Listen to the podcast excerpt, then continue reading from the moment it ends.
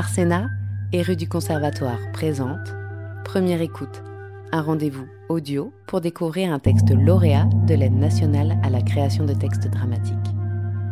Aujourd'hui, découvrez La loi du plus fort de Dominique Bush, traduit de l'allemand par Sylvia Berruti-Ronet et Jean-Claude Berruti, lu par Yasmina Djali, Marc Spielmann, Romary Collarté et Ben Raitsa, de rue du Conservatoire. Deuxième scène, Alvaro. Non. Il me dit droit dans les yeux, non. Il dit. Et il tient le canon de mon arme fermement, tient fermement le canon de mon arme des deux mains. Non, on ne fera pas ça, il dit. On ne le fera pas, dit l'homme. Non, dit-il. Il dit non et il tient le canon de mon arme fermement. Pourquoi on le ferait dit l'homme. On ne partira pas d'ici, il dit. Pourquoi on partirait il dit. Parce que nous vivons ici, il dit. Parce que nous avons toujours vécu ici, dit l'homme. Et pour ça nous resterons ici, il dit. Parce que nous sommes nés ici, dit l'homme, et parce que c'est notre droit, il dit et il tient fermement de ses deux mains le canon de mon arme, et il regarde de côté vers sa femme qui le regarde, qui me regarde et qui regarde ses mains. Arrêtez. Je dis arrêtez ça immédiatement. Je dis si vous n'arrêtez pas immédiatement, je vous abats. Je dis je vous abats tous les deux. Je dis je vous abats vous et votre enfant et votre bébé. Je dis si vous ne lâchez pas immédiatement mon arme, je dis, je vous abats tous les deux, et votre enfant, et votre bébé. Je dis. Tout va bien crie quelqu'un. Tu t'en sors tout seul crie quelqu'un de dehors. De dehors, quelqu'un crie Tu t'en sors tout seul et tu as besoin d'aide crie quelqu'un de dehors. Non, tout est sous contrôle. Je crie vers le dehors. Je crie Tout est sous contrôle. Je crie vers le dehors et j'empoigne la crosse de mon arme plus vigoureusement, pour la lui arracher, pour l'arracher à sa prise.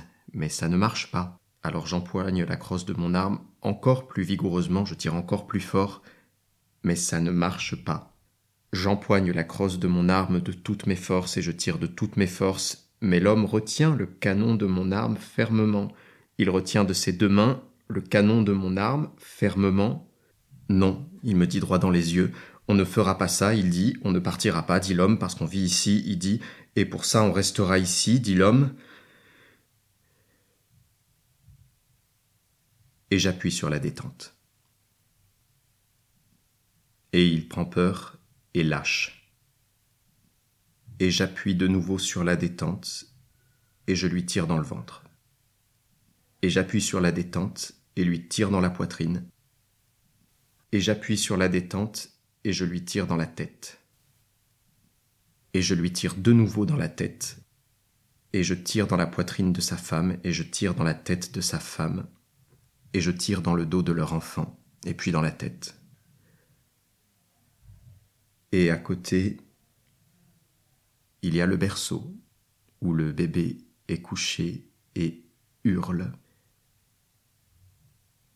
et je tire dans le berceau je tire sans arrêt dans le berceau. Plus tard, dans une clairière dans la selva, je saisis une pelle et je dis C'est moi qui creuse. Je dis C'est moi qui creuse. Cinquième scène, Nadia Studer, Alvaro. On va obscurcir la pièce et vous allez vous asseoir sur une chaise. Vous vous assiérez et vous regarderez la source lumineuse. Un peu comme pendant une éclipse du soleil. On ne voit que les contours. Pourquoi? On ne verra que la partie supérieure de votre dos, à peu près à partir d'ici, puis le cou. Si vous voulez, vous pourrez porter un col roulé. J'ai pas de col roulé. Oh, une chemise.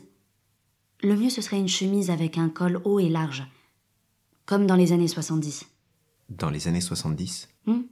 Avec ses cols hauts et larges, comme dans les années 70. Je raconte un meurtre avec la dégaine de quelqu'un des années 70 Vous voulez qu'on vous procure une chemise? On ne verra que l'arrière de votre tête, esquissée dans l'ombre. Je ne veux pas de ça. Nous pouvons également travailler avec une perruque. Ou un chapeau. Vous voulez porter un chapeau? Un chapeau des années 70 Le chapeau cachera la forme de votre tête. Vous me filmez simplement comme ça, de face. Ils vous tueront. Ça m'est égal. Je ne vous crois pas. Je me fous de ce que vous croyez. Et vos amis? J'ai pas d'amis. Et vos proches? J'ai pas de proches. Vos parents? Mes parents sont morts. Je ne peux pas vous filmer de face. Votre sécurité est en jeu. Et c'est pour ça que rien ne change. Parce qu'on a tous peur. Je veux pas avoir peur. Je veux pas me cacher. J'admire votre courage. Mais je ne peux pas faire ça. Rien à faire de votre admiration. Je ne peux pas mettre votre vie en jeu. C'est exactement ça qu'ils veulent. Qu'est-ce qu'ils veulent? Notre peur. La peur est bonne. Il arrive que la peur soit bonne. On a scié un paysan sur la place d'un village. Avec une tronçonneuse. Vivant. D'abord le pied gauche, ensuite le droit. L'un a commencé à jouer au foot avec un des pieds. Au foot avec un pied. Les autres ont ri. Le village entier était forcé de regarder. Ensuite, on a continué avec l'avant-bras droit. Arrêtez. Il s'agissait pas de la mort de cet homme. Il s'agissait de faire régner la terreur dans tout le village. De briser les villageois. La mort, c'est pas grave. Ce qui est grave, c'est d'être brisé. Et quand on n'est plus que terreur. Je prépare un film documentaire, pas une opération suicide. S'il vous arrive quelque chose, ce sera mon dernier film. Neuvième scène, Nadia Studer, Simon. Lumière de biais. Lumière du matin. Du fond, le bruit des battants des skimmers. Respirez. En rythme. Avec régularité. Inspirez et expirez. Un homme trace son chemin. Un homme trace son chemin à travers l'eau bleue. Pied blanc. Un homme. Aller et retour. Et de nouveau, aller. Il s'élance, sous l'eau, émerge et retour. Ses lunettes de natation. Son bonnet de bain. La ligne sur le bonnet de bain. Une large bande. Chemin et chemin. Ligne et ligne. Un homme trace son chemin. Un homme trace son chemin à travers l'eau bleue. Ça montrerait quoi? Je ne sais pas. Tu ne sais pas? Euh, non. Pas exactement. Mais ça démontre quelque chose. Ah, oui, Sûr? Relativement. Seulement relativement? Ou un peu plus. Plus que relativement. Plus que relativement. Qu'est-ce que ça démontre alors? Quelque chose d'impossible à traduire dans une information. Parce que C'est une expérience. de regarder ou de nager? De regarder. Regarder ton père nager est une expérience. Oui.